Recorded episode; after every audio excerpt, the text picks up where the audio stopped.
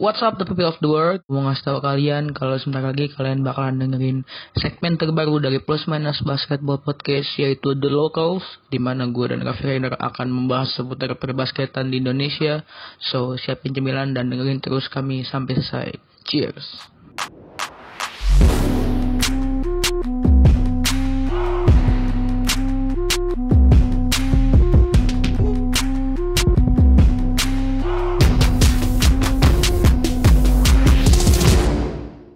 Selamat datang di The Locals, segmen khusus dari Plus Minus Basketball Podcast yang akan ngomongin tentang bola basket Indonesia, mulai dari Liga Basket Indonesia, Indonesian Basketball League, sampai perjalanan dari tim nasional basket Indonesia bersama gue Raffi Rainur dan Hilmi Jibril. Di sini ngenalinya Hilmi Jibril ya. Kalau LeBron kan di sebelah ya, di sebelah.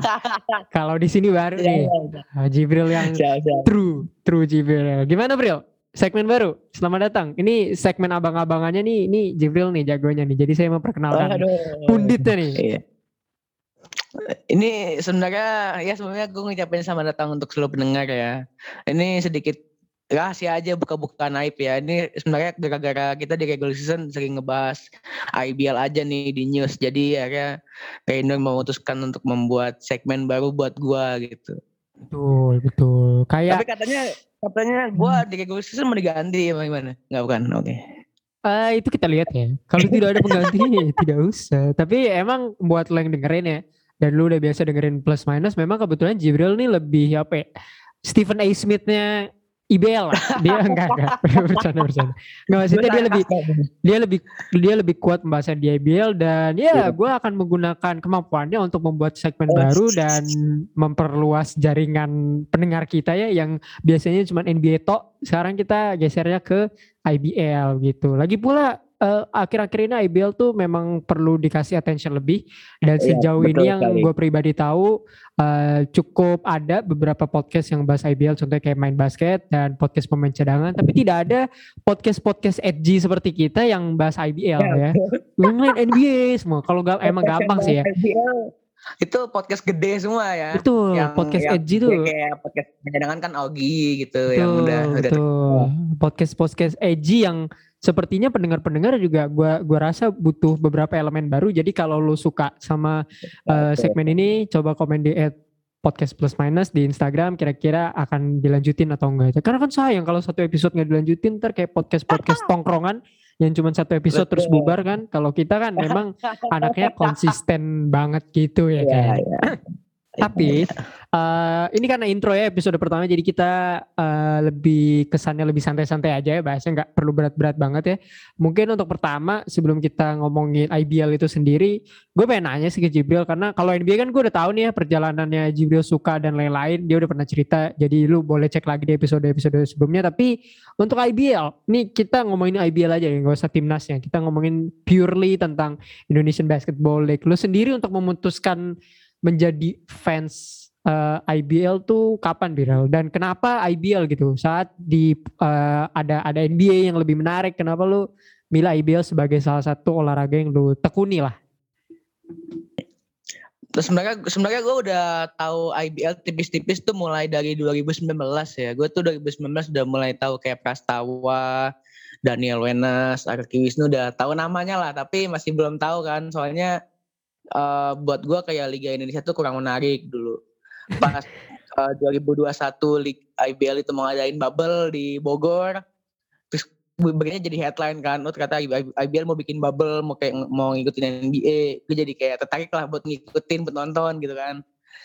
Pas dan gue nonton game pertama yang gue nonton, no, gue inget banget itu Indonesia Patriots lawan NSH Mountain Gold Timika, timnya Rainer gitu, tim favorit Rainer. namanya bagus katanya. Namanya, namanya iya benar, namanya keren. Betul. Pokoknya enggak. Okay. Uh, eh, itu pas itu gue nonton game itu game pertama yang gue tonton benar-benar game IBL pertama yang gue tonton ya setelah itu gue jadi tertarik buat ngikutin IBL satu IBL bubble tuh ngikutin dan akhirnya ya kecintaan gue IBL pun jatuh ke Satria Muda ya. Gue menjadi salah seorang fanatik gitu kan jadi fans SM sampai sekarang gitu.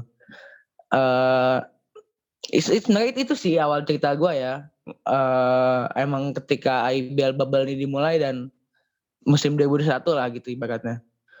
Dan akhirnya gue mulai sampai sekarang mulai suka lah gitu. Emang ternyata basket Indonesia tuh nggak jelek-jelek amat malah bagus gitu. Apalagi tim gue sangat-sangat menjanjikan kan.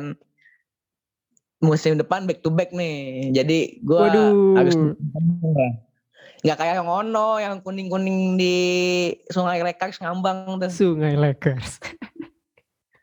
Bajunya ngambang dibuang. Udah gak laku soalnya. Kalah sama Celtics kalah sama Bucks. Udah deh makanya kan itu itu sebenarnya gue gue bukannya nggak suka NBA sih. Cuma karena buat gue uh, ya LeBron James juga udah mulai tua ya jadi gue udah mulai kayak kehilangan figur seorang idola lah buat gue jadi gue beralih sendiri kecintaan gue terhadap pemain basket itu beralih ke tim-tim di Indonesia gitu sih. Uh, cukup ini ya cukup uh, meaningful ya. Dari Jibril. Kalau gue sendiri IBL tuh sebenarnya udah lama ya waktu itu kan banyak disiarin di TV nasional ya, nggak kayak sekarang ya. Iya. Sekarang tuh udah nonton IBL udah di lewat streaming platform lah. Dulu tuh ada TV One kalau gue nggak salah yang nayang di IBL dan gua karena IBL tuh dulu sering ditayangin sore sampai malam, beda sama NBA yeah. yang siang. Jadi waktu itu gue lagi pas SMP itu basket-basket banget dah pokoknya main basket lah.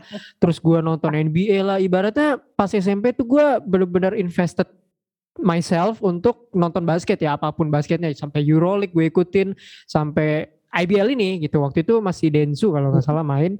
Tapi yeah, gue yeah. tuh familiar sama pas tahunannya Kelly Purwanto. Pas dia di oh, okay. ya, betul, betul, dia di Hang Tua apa di mana? Gue gue lupa ya, ya sekali ya, lagi. Ya, tapi ya, yang pasti gue SMA waktu itu. Uh, teman gue ada yang suka Kelly jadi dia kayak dalam tanda kutip nyekokin gue untuk nonton Kelly Perwanto lah jadi Kelly uh, terus Mario Wisang waktu itu pas uh, timnas Indonesia main jadi gue familiar sama dua nama itu untuk uh, atlet yang pertama kali gue lihat. Uh, gue gak tahu banyak tentang uh, basket Indonesia. Mungkin kayak tadi Jibril bilang, bagi gue pribadi di saat itu Liga Indonesia tidak semenarik uh, NBA ataupun Euroleague pada saat itu bagi gue. Tapi hmm.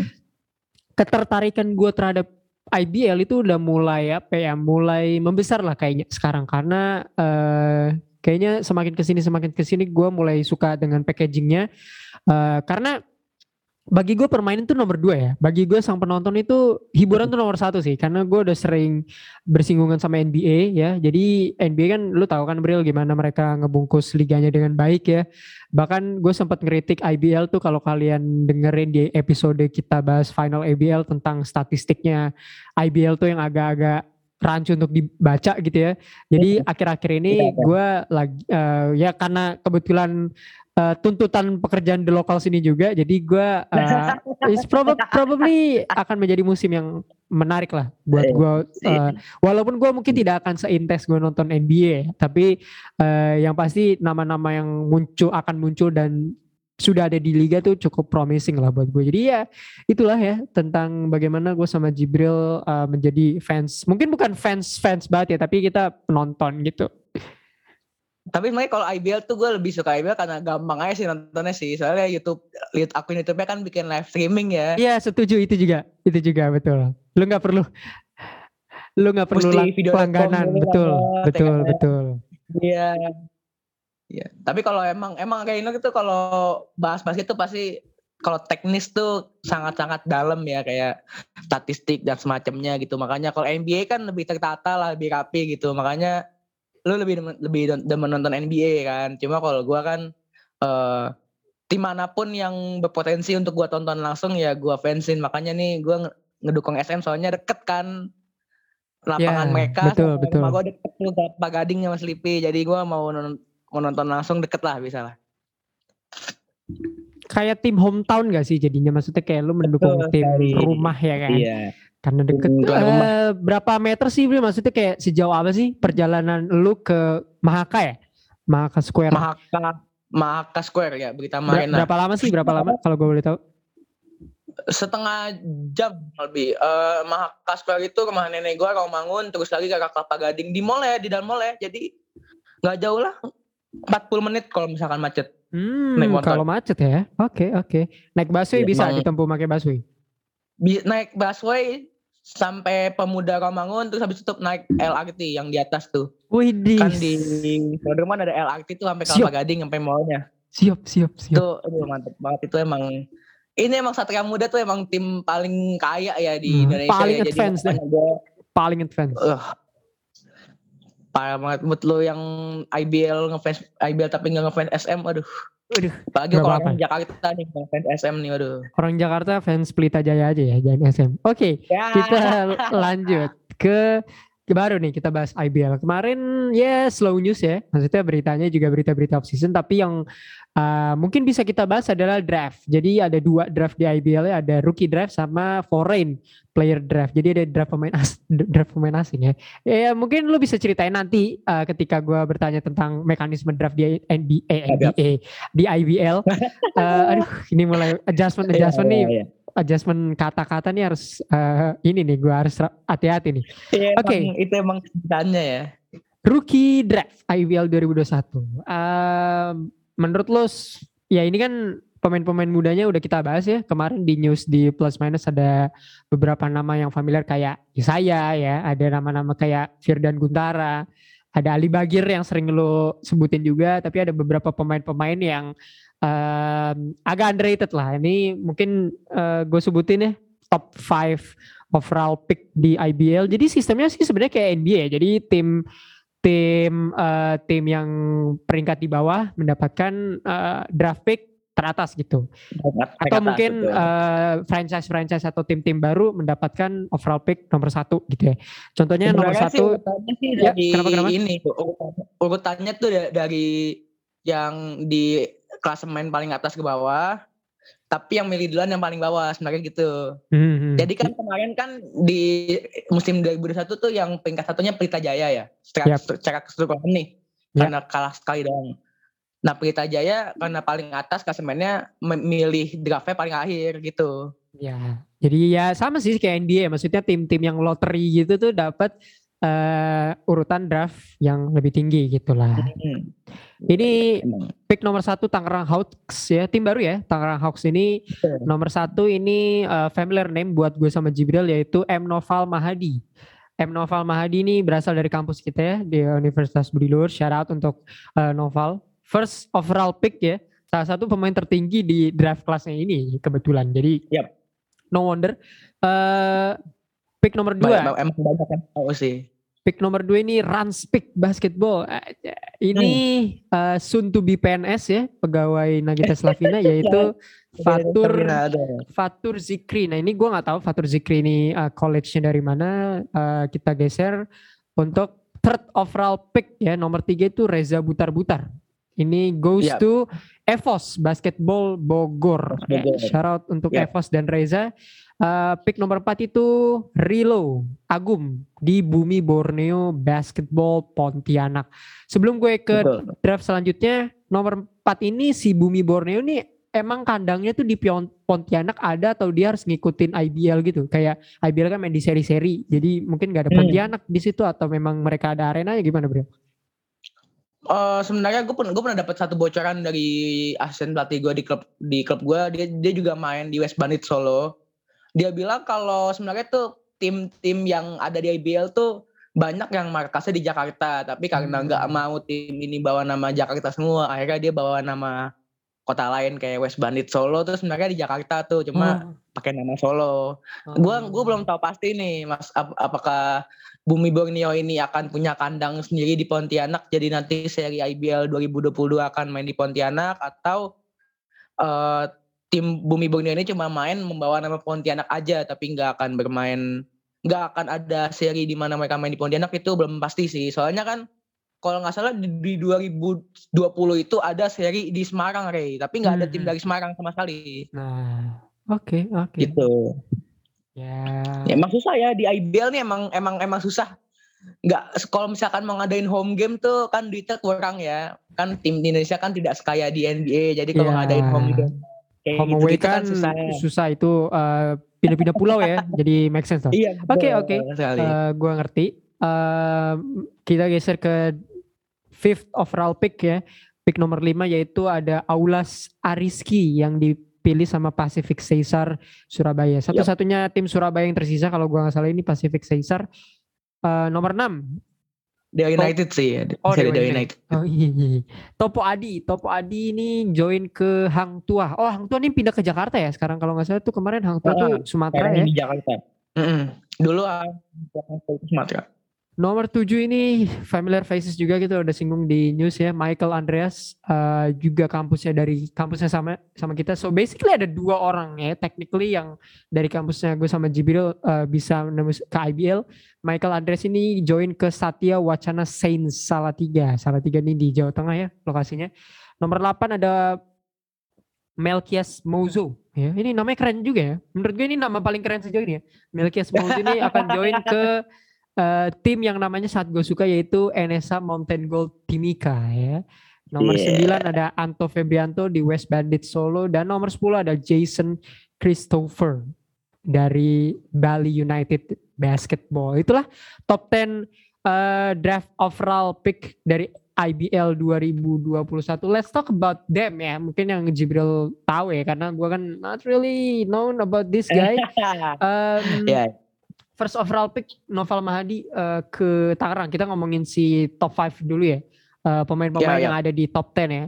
Ini di yeah, pointersnya yeah. lu ngasih Noval Mahadi ke Tangerang Hawks. Menurut lu untuk uh, edition ini lu yang tahu si Noval dia kan 215 cm kalau gue eh 2 200 199 199 nih. Iya hampir 200. Yep. 200 cm tingginya menurut lo apakah dia akan menjadi edition yang cukup bagus untuk uh, tim baru hmm. seperti uh, Tangerang Hawks ini?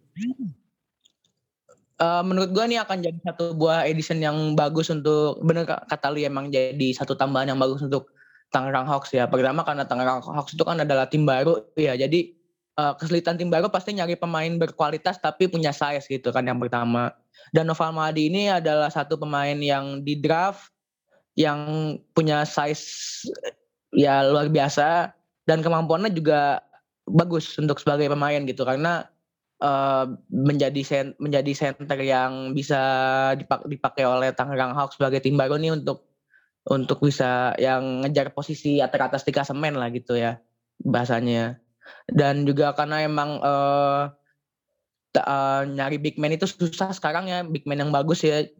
Karena kebanyakan kayak tim-tim lain pun kayak Evos atau Rans itu mereka mendatangkan pemain uh, yang big man itu cuma pemain yang di di kontrak langsung gitu bukan lagi draft. Jadi masih belum ketahuan banget nih nih nih pemain beneran jago apa enggak. Kalau rookie kan udah dilihat di combine ya di draft di, di rookie combine udah kelihatan kemampuannya begini-gini cara mainnya gini gitu. Jadi buat Tangerang Hawks yang tim baru dan menurut gue ini keberuntungan banget buat Tangerang Hawks ya bisa dapat first overall pick ya. Karena kan kan dia kan berebut sama Ran sama Evos sama Bumi Borneo juga ya sebagai empat tim baru yep. untuk rebutan nih siapa yang hoki dapat first pick nih yang dapat urutan terakhir ngambil pertama ternyata yang dapat Tangerang Hawks. Jadi menurut gua Tangerang Hawks ini hoki banget sih bisa dapetin first overall pick ya dan milih Noval Mahadi. Untung dia milih untung dia milihnya pinter nih. Milih big man langsung tim gue kurang big man. Karena emang gue lihat di Instagramnya Tangerang Hawks itu mereka masih kurang big man gitu. Mereka baru hmm. kedatengin satu pemain namanya Ardian Ariadi kalau nggak salah ya pernah main di Satya Wacana dulu. Dan dia kan bukan big man ya maksudnya sedang-sedang lah sedangkan Noval Madi kan emang benar big man nih 199 cm seorang center jadi menurut gua ini cocok banget sih emang buat Tangerang Hawks sih Alright, alright. Uh, good pick ya untuk Tangerang Hawks. What about uh, mungkin ini gue nanya yang familiar aja ya. Si Michael Andreas yeah, yeah. dia join ke Satya Wacana ah. Saint Salatiga. Do you think this is a good pick untuk uh, Satya Wacana? Untuk berarti one uh, another tall player ya, pemain yang cukup versatile uh, ya, bisa bermain di tiga dan empat. Yeah. yeah, what do you think about Michael Andreas ke Satya Wacana? Ini sebenarnya gue juga baru tahu sih, ternyata Michael ini di rookie combine itu akan diproyeksikan main di satu dua Ray. Oh ternyata really? Yo, yo, iya. that's that's good, that's good. I like it. Nonton IBL draft ya. Gue sempat nonton IBL draftnya tuh. Si Michael ini dipilih sama Satya Wacana di pick 7 dan proyeksi posisi yang akan dia mainkan tuh point guard shooting guard gitu. Damn. Di IBL draft kan dikasih lihat tuh. Yes, segala macamnya dan posisi dia kemungkinan akan main satu dua gitu menurut gua. Wow. Gue merasa kayak gue yang gue juga main satu dua tapi tinggi gue cuma 168 cm gitu. Michael ini Damn. 185 cm. Gue kayak, oh kata gue gue emang kalah size ya emang emang emang emang nggak nggak tahu nggak cocok main di IBL gue atau gimana nih tapi emang Satya Wacana bisa dapetin Michael menurut gue uh, sebenarnya Michael bisa dipik lebih atas lagi sih ya. Cuma mungkin karena tim-tim lain merasa nggak nggak cocok buat dapetin Michael gitu. Mungkin karena Michael butuhnya uh, big man. Karena kan di atasnya Satya Wacana itu kan uh, tim-tim baru ya. Kayak Rans, Evos. Jadi butuh pemain yang lebih lebih mampu untuk main dalam gitu. Kalau Michael kan kalau di kampus mungkin main dalam kan jago ya, slam dunk slam dunk, tapi kalau di IBL kan pasti kan dia bakalan jadi pemain yang tingginya kata-kata lah kayak yang udah kayak yang udah pernah lu mention di episode kita sebelumnya. Jadi uh, dia dipilih sama Satya Wacana karena mungkin Satya Wacana kekurangan poin guard ya karena poin guard utamanya kan udah pindah nih sekarang. Jadi uh, namanya Anthony Erga pindah ke Satria okay, Muda. Oke, okay, ya. oke. Okay. Oh, ke Satria Muda ke Satria Muda semua ya pindahnya memang jump ship jump ship super team nih berbahaya sekali ya, ya di IBL ya. But, berarti menurut lu pick nomor 7 tuh uh, seharusnya bisa lebih tinggi ya untuk Michael. So do you yep. think? Do you think ini karena cuma ada 19 total pick ya di IBL yep. ya. Menurut lu will Michael be the Do you think Michael will be the steal of the draft?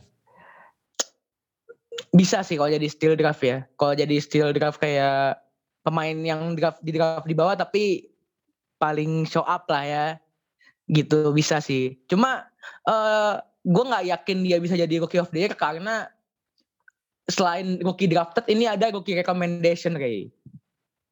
Nah, rookie recommendation ini adalah rookie-rookie yang langsung dipilih dari yang langsung dipilih sama timnya ini misalkan Pita Jaya nih kayak saya, Hendrik Jonga, Fernando Manansang ini kan dipilih sama Pita Jaya langsung nih nggak di draft nih, jadi mereka langsung direkomendasiin lu main di Pita Jaya. Gitu. Nah, jadi menurut gue nanya gua, dulu dong, sorry, gue motong ya. Uh, okay, okay. With all due respect kepada nama-nama yang udah gue uh, kasih tau ya tadi Noval, yeah. Michael, terus ada uh, ya top 5 pick ya. Ini with all due yeah. respect kepada mereka ya. Kepada Noval, kepada Fatur, Reza, Rilo dan Aulas dan Michael.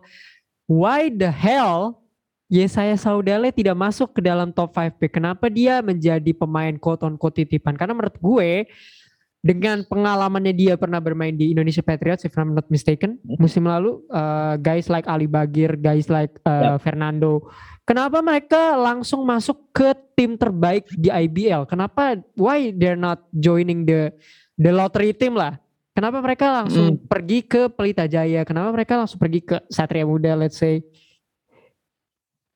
mm.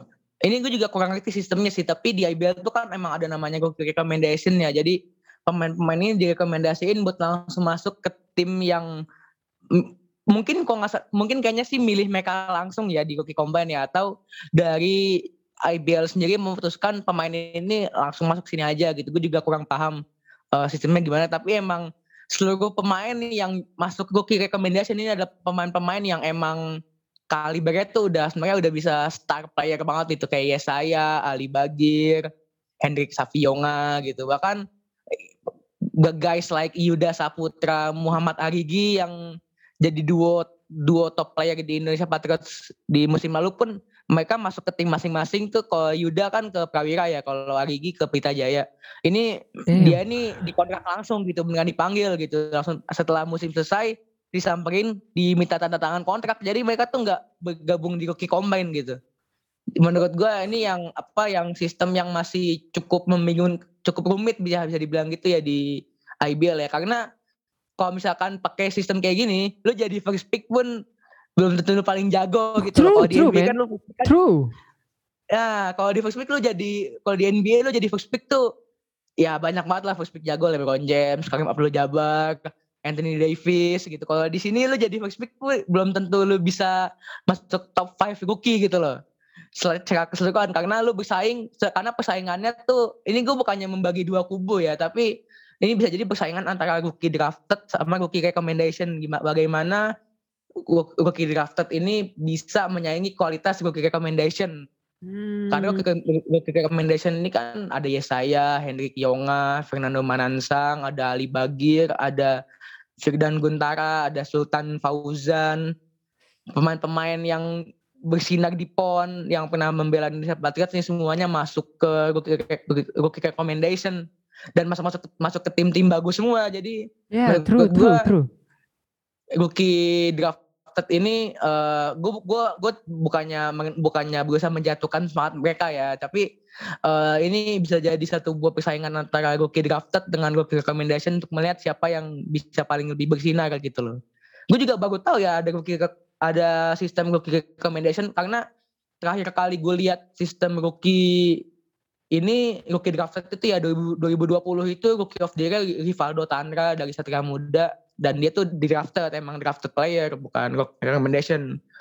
Kalau kayak musim lalu 2021 tuh rookie of the year Samuel Devin itu gue kurang paham dia drafted apa recommendation karena belum ada beritanya waktu itu ya. Tapi kalau di Hmm. sekarang ini ternyata ada ada sistem reko- rekomendasi juga. Jadi menurut gue eh ini bisa di satu, satu buah persaingan yang menarik ya udah langsung disuguhkan persaingan siapa yang lebih jago secara keseluruhan apakah rookie yang di draft atau rookie yang di, direkomendasiin menurut gue sih gitu Hmm. It's weird ya, karena kalau di NBA drafted itu lo yang masuk ke draft sementara rekomendasi itu jatuhnya kayak lu dari jilik ke tim itu kan langsung signing kontrak kan. betul Kalau di NBA kan gitu ya. Berarti kalau di Iya. NBA itu drafted itu lebih bisa compete sementara yang rekomendasi ini justru bermain di jilik ya. Tapi ternyata Hmm. kalau di IBL pemain-pemain rekomendasi ini Bisa. sepertinya privilege sekali ya, bisa langsung iya betul iya, loncat ke sekali, betul. tim-tim yang eh, kaliber kayak PJ sampai SM sih menurut gue eh, I don't know man karena kalau di NBA kan perjalanan perjalanan rookie kan kita selalu pengen tahu ya mereka tuh nanti ke mana ya misalnya Hmm. kayak Jalen Green dia sekarang main di tim terburuk di barat ya Houston Rockets Eh, da- bahkan top 2 top 2 eh, draft di NBA musim ini bermain di tim yang arguably the worst of the NBA gitu Kate main di Iya, Detroit betul. yang sampai sekarang cuma Yap. baru menang empat kali sama uh, Jalen Green main di Houston Rockets yang baru menang dua kali gitu so agak aneh sih pemain yang arguably top player in the draft class justru malah join ke uh, tim-tim besar di IBL ini kan sama aja kayak lu naruh Kate Cunningham di Lakers atau lu naruh Ya, Jalen betul. Green di Milwaukee Bucks gitu ya Ya. jadi Heeh. I don't know man, mungkin ada sesuatu yang bisa dirubah sih dari sini karena biasanya ini kan untuk kesetaraan ya. Uh, biasanya Iya, tim yang. Ya gue kan? nggak bilang Tangerang Hawks dan tim-tim papan bawah jelek, tapi setidaknya tim papan bawah bisa mendapat kualitas pemain muda yang sama bagusnya, sama kayak Ya, pemain-pemain senior yang ada sekarang. Kalau sekarang dengan misalnya ya, misalnya, misalnya nomor one pick Yesaya di Tangerang Hawks ke situ. Tangerang Hawks kan bisa building around Yesaya nanti. Yesaya bisa menjadi pemain yang lebih baik gitu daripada dia bermain di eh, di antara pemain-pemain yang memang sudah berpengalaman gitu. Jadi menurut gue Hmm. agak privilege ya pemain-pemain yang yang agak-agak seleb ini ya karena eh, ya we know them. Gua lebih tahu perjalanannya Yesaya dan Ali Bagir dibandingkan gue tahu like Fatur Zikri atau uh, Kresna Iya, Kurnia gitu-gitu ya.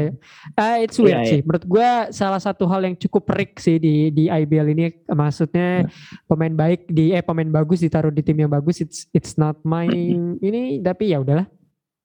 Tapi ini gue mau nanya sama lu guys. Oke, oke. Eh, menurut lu bisa nggak ini dijadiin argumen ini pertanyaannya sih.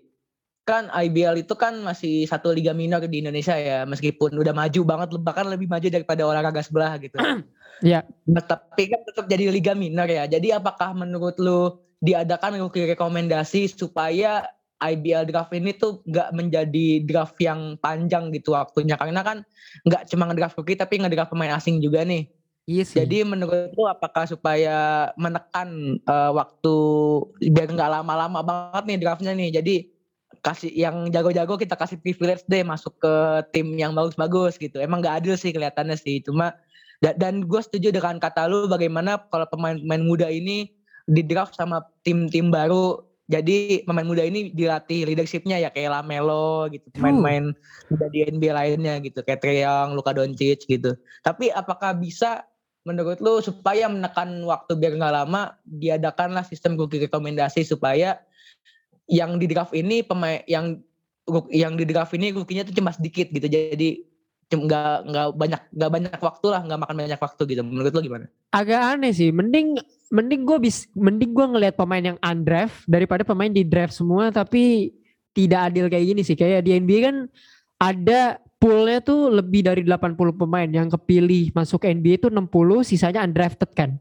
Menurut gua kalau poolnya misalnya di IBL ini ada 30 pemain ya make it uh, dua run satu ini kan 15 30 sisanya undraft kan sebenarnya bisa aja cuman ya karena lu bilang mungkin efek uh, olahraga minor jadi draftnya cuman yang nonton yang tahu-tahu aja. Toh ya kemarin draftnya yang yang jadi uh, eh, MC-nya kan si Augie kalau gue saya pemain podcast pemain cadangan. Jadi duitnya ada sih menurut gue ya untuk menggelar draft seperti itu like nggak mungkin sih dengan alasan iya, olahraga iya. minor dan harus dipercepat. Ini tapi menurut gue duit itu lebih penting di spend buat cari host yang berkualitas dibandingin iya, buat iya.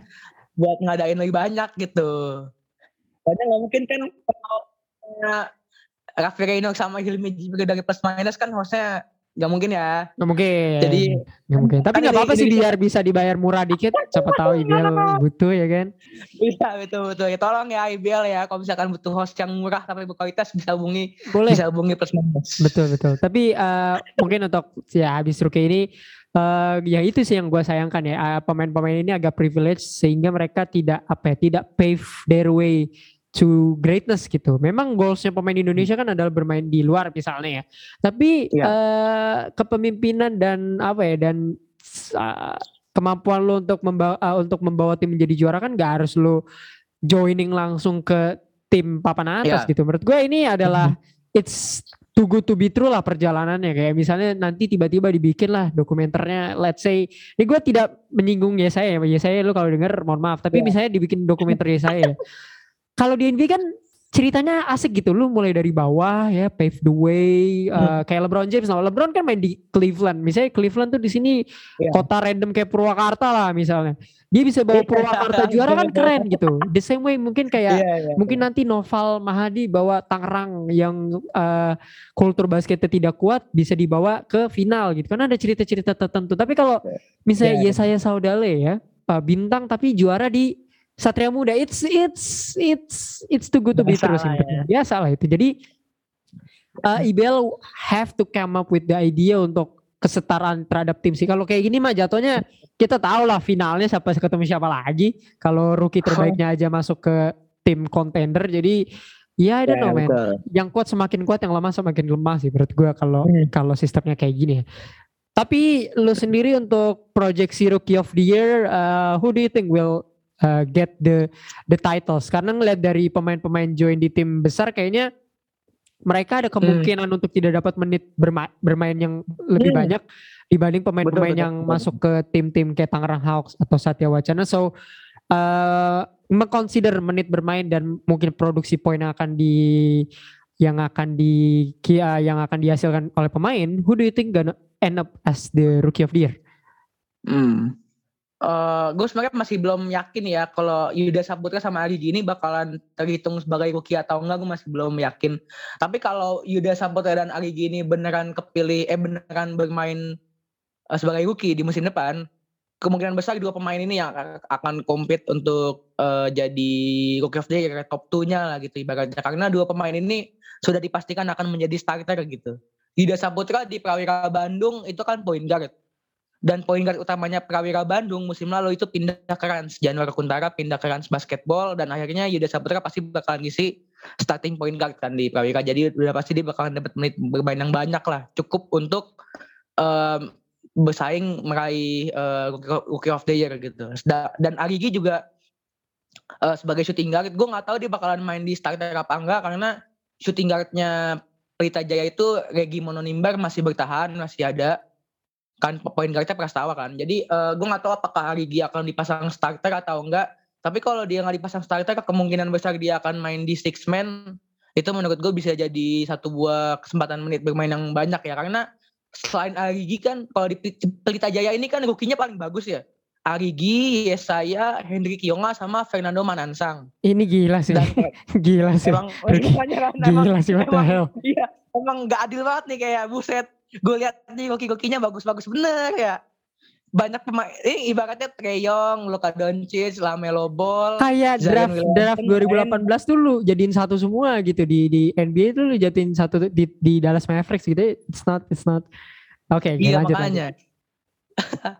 uh, menurut gue karena Yesaya dan Yonga dan Fernando Manansang ini akan lebih dapat menit bermainnya lebih kurang. Jadi menurut gua Arigi yang akan lebih show up karena Arigi kan dikontrak langsung ya, bukan di draft combine, bukan di rookie combine. Jadi tapi gue masih belum yakin apakah dua pemain ini yang akan akan bermain sebagai rookie musim depan. Gue belum yakin. Tapi kalau emang benar dua pemain ini akan bermain sebagai rookie musim depan, jadi ya rookie of the year ini pertarungan antara mereka berdua ya paling kandidat kandidat ketiganya tuh antara Ali Bagir sama uh, Noval Mahadi mungkin ya Noval Mahadi mungkin bisa jadi salah satu kandidat kuat lah karena center kan dan dia pasti bakal main di starter gitu.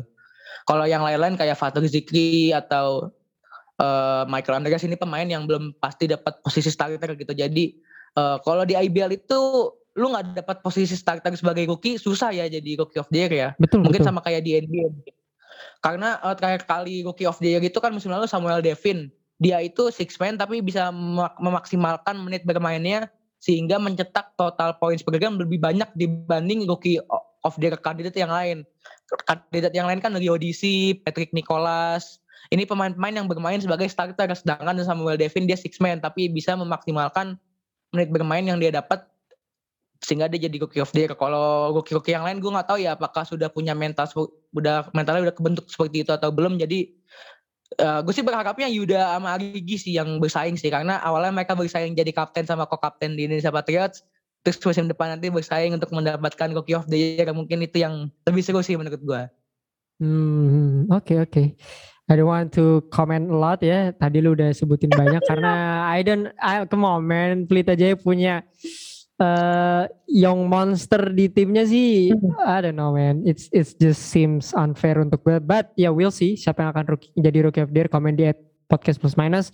Who do you think gonna end up as the rookie of the year? Apakah pemain-pemain drafted ataukah pemain-pemain privilege yang akan menjadi uh, rookie of the year di IBL 2021 selain ada rookie draft yep. di IBL tadi kita udah singgung ada uh, foreign player draft draft pemain asing. Jadi pemain asing itu tidak dikontrak sepanjang pemain-pemain asing di NBA ya. Kayak misalnya ya. gimana Dirk Nowitzki dikontrak let's say uh, seumur hidup di Mavericks sih atau gimana lu lihat Luka Doncic bisa main banyak di NBA no. That's not happening di IBL. Pemain-pemain asing tuh kadang come and go ya, kadang ada yang stay juga. But um, gue akan bacakan ya uh, beberapa nama-nama familiar aja sih sebenarnya yang ada di uh, eh, IBL ya untuk untuk foreign uh, ya. Ada pemain yang pernah main di G League juga if I'm not mistaken. Uh, hmm. Jadi ada Richard Moss, eh Richard Ross, number one pick di Tangerang Hawks juga gak tahu dia dulunya main di mana. Number two itu Jalil. Jalil Abdul dari Rans Pick Basketball. Ini dilihat dari gambarnya sih Oregon ya. So basically kayaknya dia main di kampus di Oregon. Kalau gue gak salah. Number three ada Jay J1 Hill, namanya J1. Kayaknya dia main di Liga Vietnam, dilihat dari gambar di IBL ya. Dia main untuk EVOS Basketball Bogor. Terus ada lagi pemain Jilik nih sepertinya Akim Ellis. Dia main di Pacific Caesar Surabaya. Sepertinya dia main di Vipers. Vipers itu kayak development hmm. timnya yeah, yeah. Houston Rockets ya. Kalau misalnya kalian yep. yang dengerin gak tahu.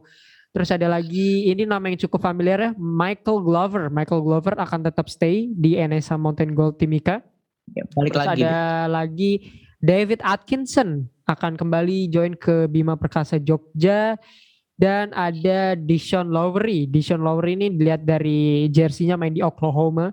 Dia akan join Dewa United Surabaya. Brian Williams akan stay. Eh kembali lagi kalau nggak salah dia pernah main di IBL ya. Uh, dia main sekarang di Prawira Bandung. Ada juga Elijah Foster akan join ke SM hmm, gila.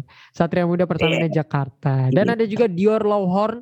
Ini udah jadi langganan uh, main di IBL dia akan kembali yeah. ke Pelita Jaya Bakri Jakarta. Terus ada lagi Kevin Bridgewaters juga join ke Pelita Jaya Bakri ini Jakarta. kalau, kalau Kevin Bridgewater ini dilihat dari namanya kayaknya salah satu favorit lo kayak ya. Namanya keren banget gitu. Ah, sama kayak pemain rambutnya sama aneh kayak sih. pemain pemain siapa Drink Waters dia main di mana? Oh dia main di Leicester kalau nggak salah di pemain bola. Eh, Leicester ya. Ah, Drink ah, Waters ah. itu kan mirip tuh jangan adik kakak kayaknya ya. Enggak lah. Oke, terus ada lagi. Ya ini nih baru keren namanya nih. Dia main di Hang Tuah Jakarta, nomor 25, pick nomor 25 Laquavius Cotton. Ya, ini nih. Cotton ya. Nih. Keren nih. Ini kok Sama masalah dia juara slam dunk contest 2018. betul betul betul. I, I really love uh, how this guy play ya walaupun kadang tidak ada visinya, uh, ngedang-ngedang aja tapi uh, pick terakhir Tangerang Hawks itu memilih Adam Drexler. FYI Adam Drexler ini adalah anak dari Clyde Drexler ya. Rivalnya Michael Jordan di era 90-an. Clyde Drexler ini main di Portland Trail Blazers. Sementara anaknya main di Tangerang Hawks ya. Jauh sekali. Portland dan Tangerang. Hawks ya. Eh, any inputs Bril tentang pemain-pemain asing. Ini gue sebelumnya pengen nanya. Ini memang sengaja pemain-pemain asing ini di draft sama tim-tim yang mereka sudah bela sebelumnya atau gimana? Karena kan Ya. kalau di NBA setahu gue ya Hmm. balik lagi kalau draft ya tim itu menentukan pemain mana yang mau mereka pilih gitu ya. Eh, Ya, ya, misalnya Dior Lohorn ini kan menurut gue adalah salah satu big man yang cukup oke.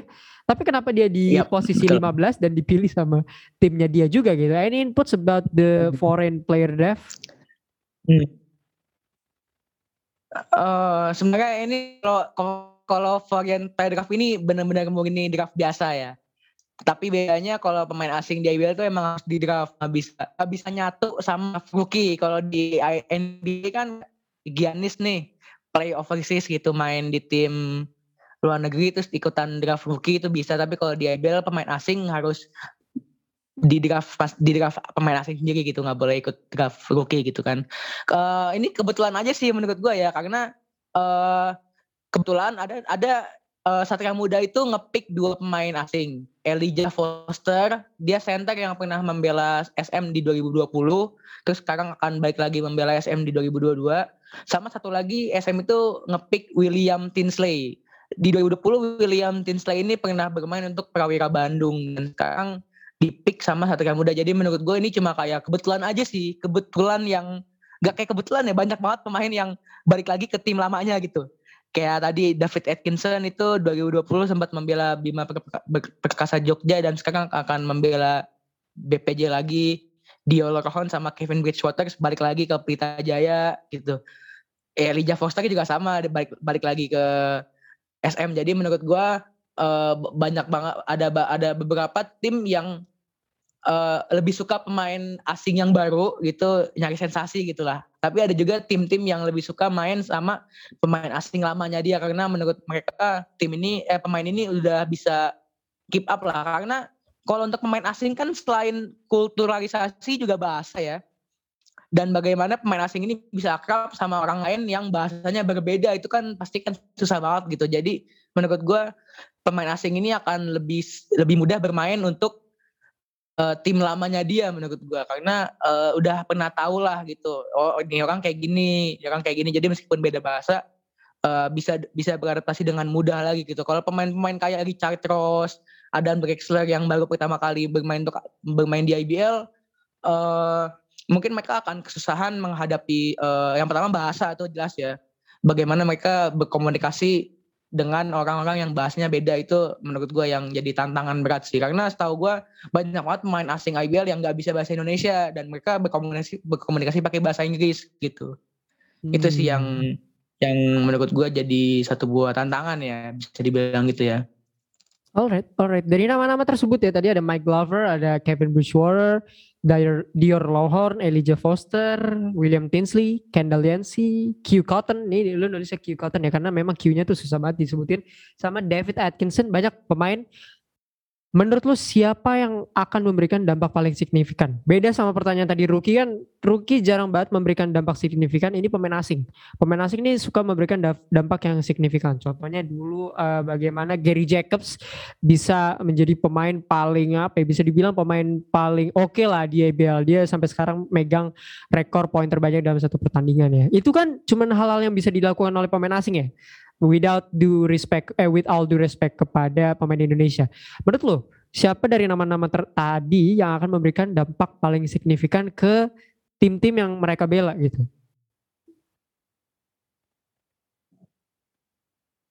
hmm uh, ada beberapa nama ya kayak uh, menurut gue Kevin Bridgewater itu salah satu uh, point guard yang jadi influencer lah karena dia kecil tapi badannya benar-benar sterk banget ya benar-benar berotot banget dan dia punya play vision create vision yang lebih canggih dibandingkan point guard point guard Indonesia kayak Abraham Wenas, mm-hmm. Azagan Praditya gitu. Create visionnya si Kevin ini emang benar-benar mantap banget gitu. Kalau lu bisa kalau lu mau lihat game-gamenya Pelita Jaya di 2020, Kevin Bridgewater ini jadi point guard utama ya.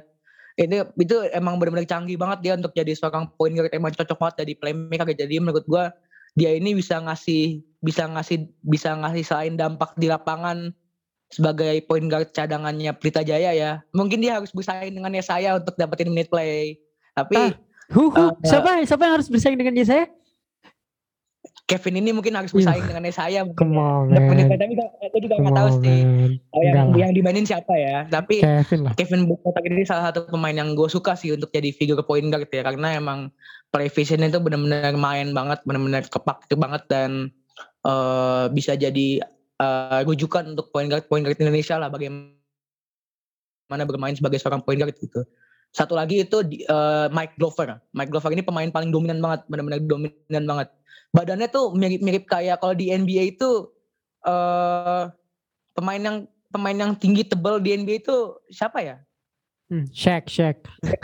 Shaq, Shaq, Shaq ya, Shaq lah gitu ibaratnya. Emang benar-benar dominan banget dan dia kalau nggak salah dia pernah dapat kalau nggak salah dia tuh pemenang Korean Player of the Year 2020 kalau nggak salah. Hmm. Pemain asing terbaik di IBL 2020 itu dia yang menang. Jadi dan emang banyak banget pemain banyak banget fans-fans IBL yang suka cara mainnya dia karena emang big man yang mantep banget gitu. Dia tuh lebih lebih dominan dibandingkan Dio Lorohon. Oh, wow. Dulu dulu ada Savon Goodman, yep, yep. Elijah Foster ini mereka nih lebih dominan Glover dibanding center yang lain gitu. Jadi menurut gue Mike Glover ini jadi salah satu tambahan yang bagus untuk NSA ya. Karena emang emang gue bahkan gue nontonnya aja gue nonton gamenya dia gue tuh mau gue tuh udah takut gitu gue nonton gamenya aja udah, udah takut padahal dari YouTube gitu udah takut kalau misalkan gue harus ketemu pemain kayak gini gue harus kayak gimana gitu true true true apalagi yang berhadapan langsung ya? mungkin, ya apalagi mungkin pemain-pemain Iya betul. mungkin ya gue, gue bakal sujud kali ya. Atau mungkin gue kasih jalan aja lah. Hmm. Iya. Uh, center ya. Gitu berarti nanti ya, lawannya gitu. misalnya lawan Tangerang Hawks, bisa lawan Bung Noval Mahadi ini, ini bisa uh, semangat sih GWS ya ngelawan iya, Glover gini GWS ya. banget sih. GWS GWS banget sih ya. lawan. Misalnya gue ngeliat fisiknya bener-bener gila ya. With all the respect sekali lagi kepada Bung Noval ya. Tapi man, this Glover motherfucker is tight man. Gila sih menurut gue ya.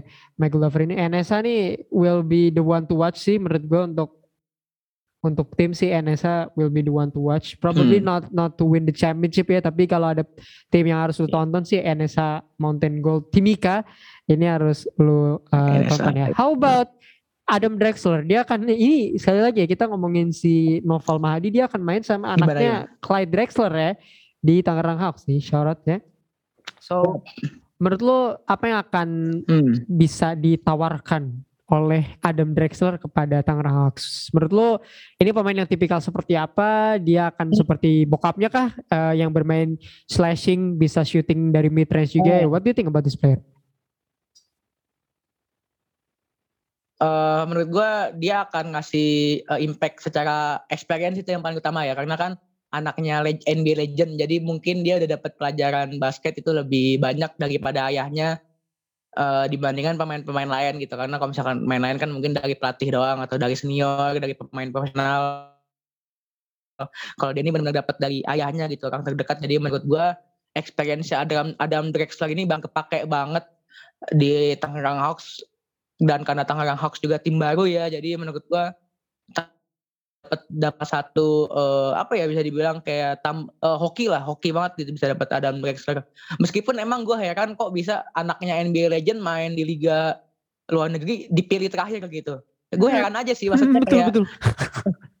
kayak harusnya kan dipilih awal ya anaknya anaknya NBA legend gitu siapa yang nggak mau? Tapi apakah emang Adam Drexler itu masih belum kelihatan bagus atau udah kelihatan jelek jadi dipilih terakhir kayak gitu gue nggak tahu ya mm-hmm. mungkin mungkin nanti para, para pendengar bisa komen di Instagramnya plus minus apakah Adam Drexler ini masih belum kelihatan bagusnya jadi dipilih terakhir atau emang udah kelihatan kalau dia tuh biasa aja gitu mainnya. Hmm. Tapi menurut gue secara experience Angrang Hawks ini dapat dapat uh, additional yang bagus dari secara experience pemain ya karena Adam Drexler ini kan anaknya NBA legend jadi pasti punya pengalaman yang lebih banyak gitulah dalam dunia basketan gitu.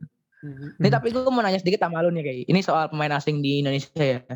Pemain asing di Indonesia kan banyak banget yang main di center. Tapi kalau misalkan mereka main di NBA, mereka nih paling banter main di small forward.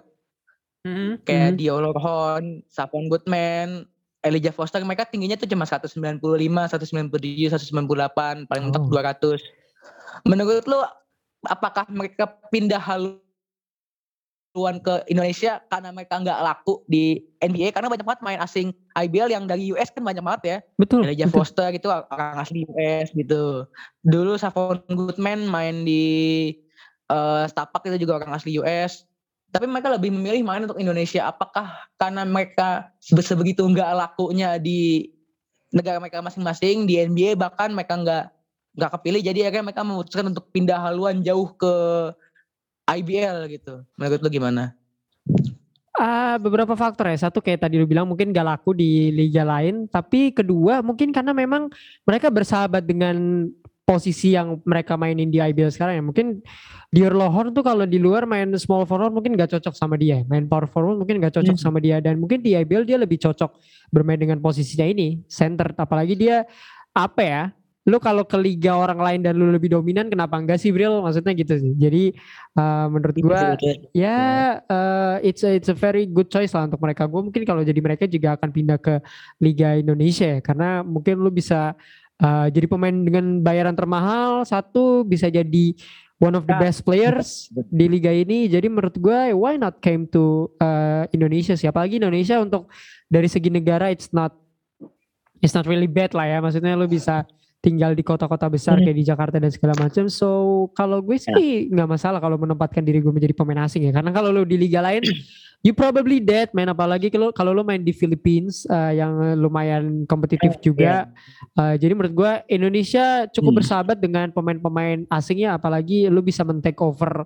apa yang dilakukan pemain lokal di sini. Cuman sedikit jumlah pemain lokal yang bisa toe to toe lawan pemain asing. So I gotta say. Um, ya, betul betul uh, selain mereka nggak laku ya mereka cari tempat mereka laku dan bisa prevail di sini sih, which is the Indonesia Basketball League. Iya iya. Ini tadi satu iya. pertanyaan lagi buat lo nih kayak ya. Ini uh, apakah menurut lo pemain lokal akan tertutup kembali performancenya dengan kedatangan pemain asing atau justru uh, ini gue bukannya ngebagi gue, gue bukannya membagi dua kubu lagi ya tapi apakah menurut lo ini akan jadi persaingan antara pemain asing yang pengen show up lagi karena dapat kesempatan lagi bermain di IBL melawan pemain lokal yang kedatangan pemain asing. Jadi menurut mereka ini jadi tantangan tersendiri gimana supaya bisa show out gitu di negara sendiri lah gitu menjadi tuan rumah gitu. Menurut lo apakah uh, akan gimana nih antara pemain lokal sama pemain asing season berikutnya nih ya ini adalah konsekuensi yang harus, diterima oleh pemain lokal ya. Lu harus bekerja lebih giat lagi untuk menjadi um, jangan ngomong best player in the league lah, one of the best aja lah. Bisa tahu tuh lawan pemain asing menurut gua akan lebih oke okay. karena kan pemain-pemain Indonesia ini apalagi yang muda-muda kan sering sekali melakukan banyak-banyak gaya-gaya dan gengsi ya. Jadi lu harus membuktikan di liganya di di Groundman League ini ini tuh bukan liga kayak lu main di lima yang lu lawan mahasiswa-mahasiswa Indonesia di mana lu joining kampus paling terbaik. This is the Groundman League. Lu akan melawan orang-orang yang dari negeri antah berantah, bahkan dari negeri di mana bola basket diciptakan. So, gue lebih seneng pemain asing untuk bermain di sini karena kalau emang lu nggak mau pemain asing main di sini, just make it kayak musim lalu kayak ya udah locals versus locals hmm. gitu. Pemain asing ya taruh yeah, aja yeah. di di Louvre main di I, eh, ABL ya, gitu ya. Betul.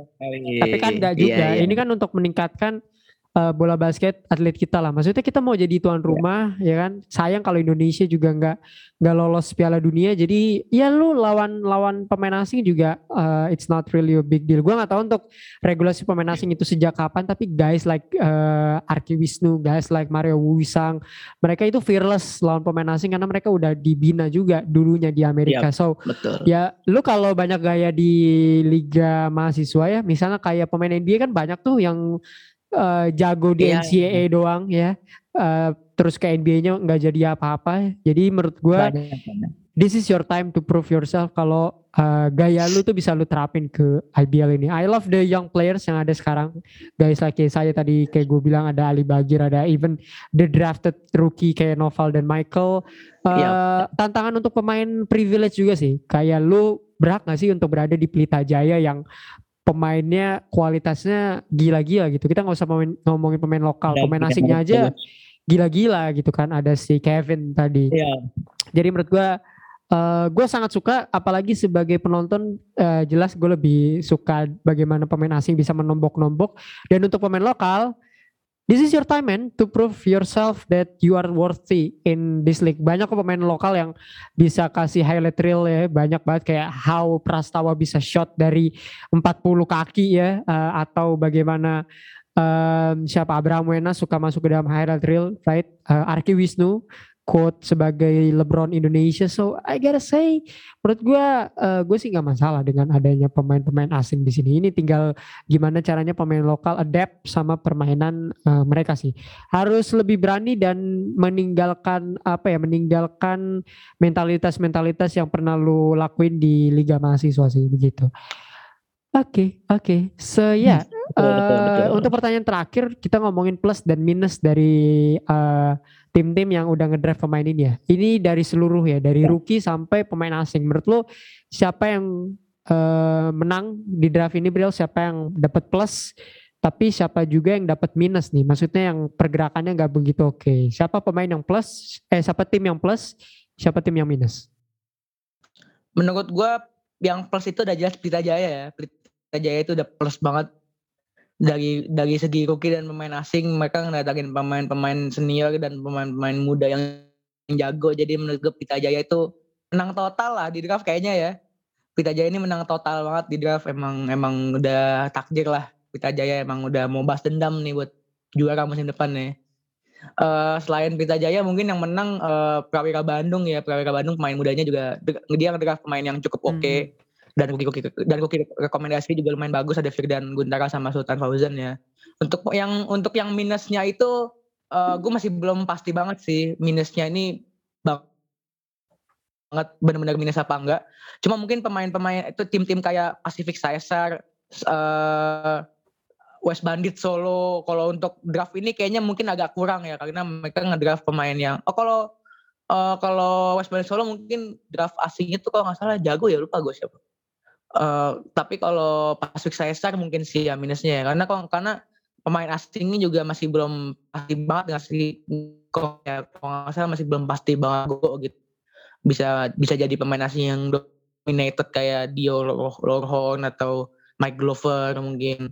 Ya menurut gue itu sih. Yang plusnya Pelita Jaya minusnya saat eh, Pacific Caesar menurut gue Oke, setuju sih gue Pelita Jaya has been tremendous. Mungkin gue harus memuja eh, orang-orang di balik tim ini karena seluruh yang mereka ambil di off season ini eh, truly magical ya kalau bisa dibilang. eh, I don't know man, eh, cukup bagus rookie-nya kita nggak usah raguin, bahkan sampai pemain asingnya kita nggak bisa nggak bisa raguin. Tapi gue mau nanya sedikit, Jaya ini pemain utamanya itu siapa ya untuk musim lalu di Indonesia? Is it Prastawa if I'm not mistaken? Ya eh, pemain utama di 2021 ya Iya, yang musim Pemain- lalu. Eh, kan ada ada ada eh, di Pelita Jaya itu ada tiga pemain yang sekarang lagi ke US timnas ada Prastawa, Vincent Rivaldi Kosasi sama Govinda Du- Julian Saputra. Mereka Damn. itu kehilangan Agassi Goantara karena Agassi Goantara sekarang lagi kuliah S2 di Spanyol. Jadi Hmm. meninggalkan dunia perbasketan Indonesia. Musim lalu eh eh, yang FIBA qualifier kemarin juga Agassi main di timnas.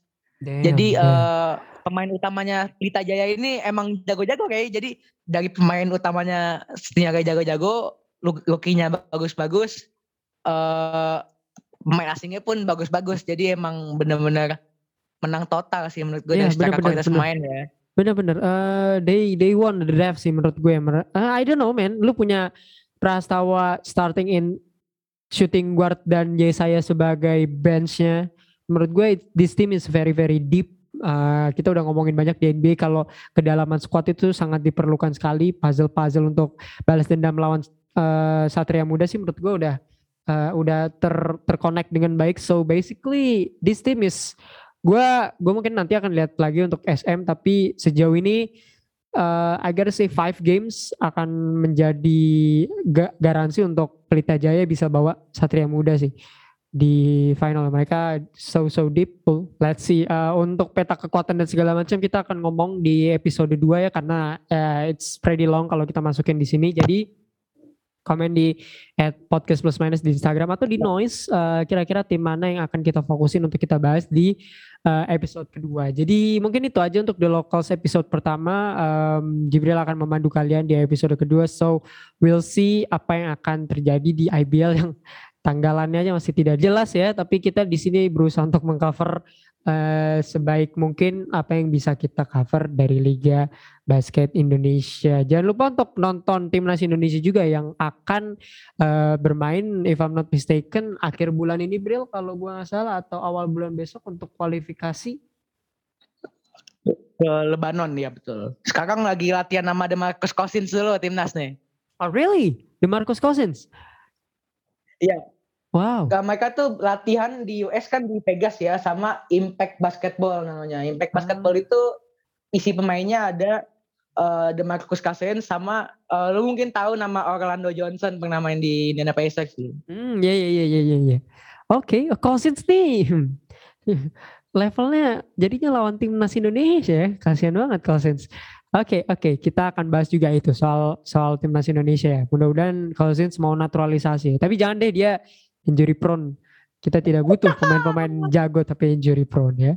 Oke, okay, sampai ketemu lagi di The Locals episode selanjutnya kita akan balik lagi mungkin around two weeks. Kita akan ngomongin ketika tim-tim udah settling dan akan uh, bertarung di IBL 2021.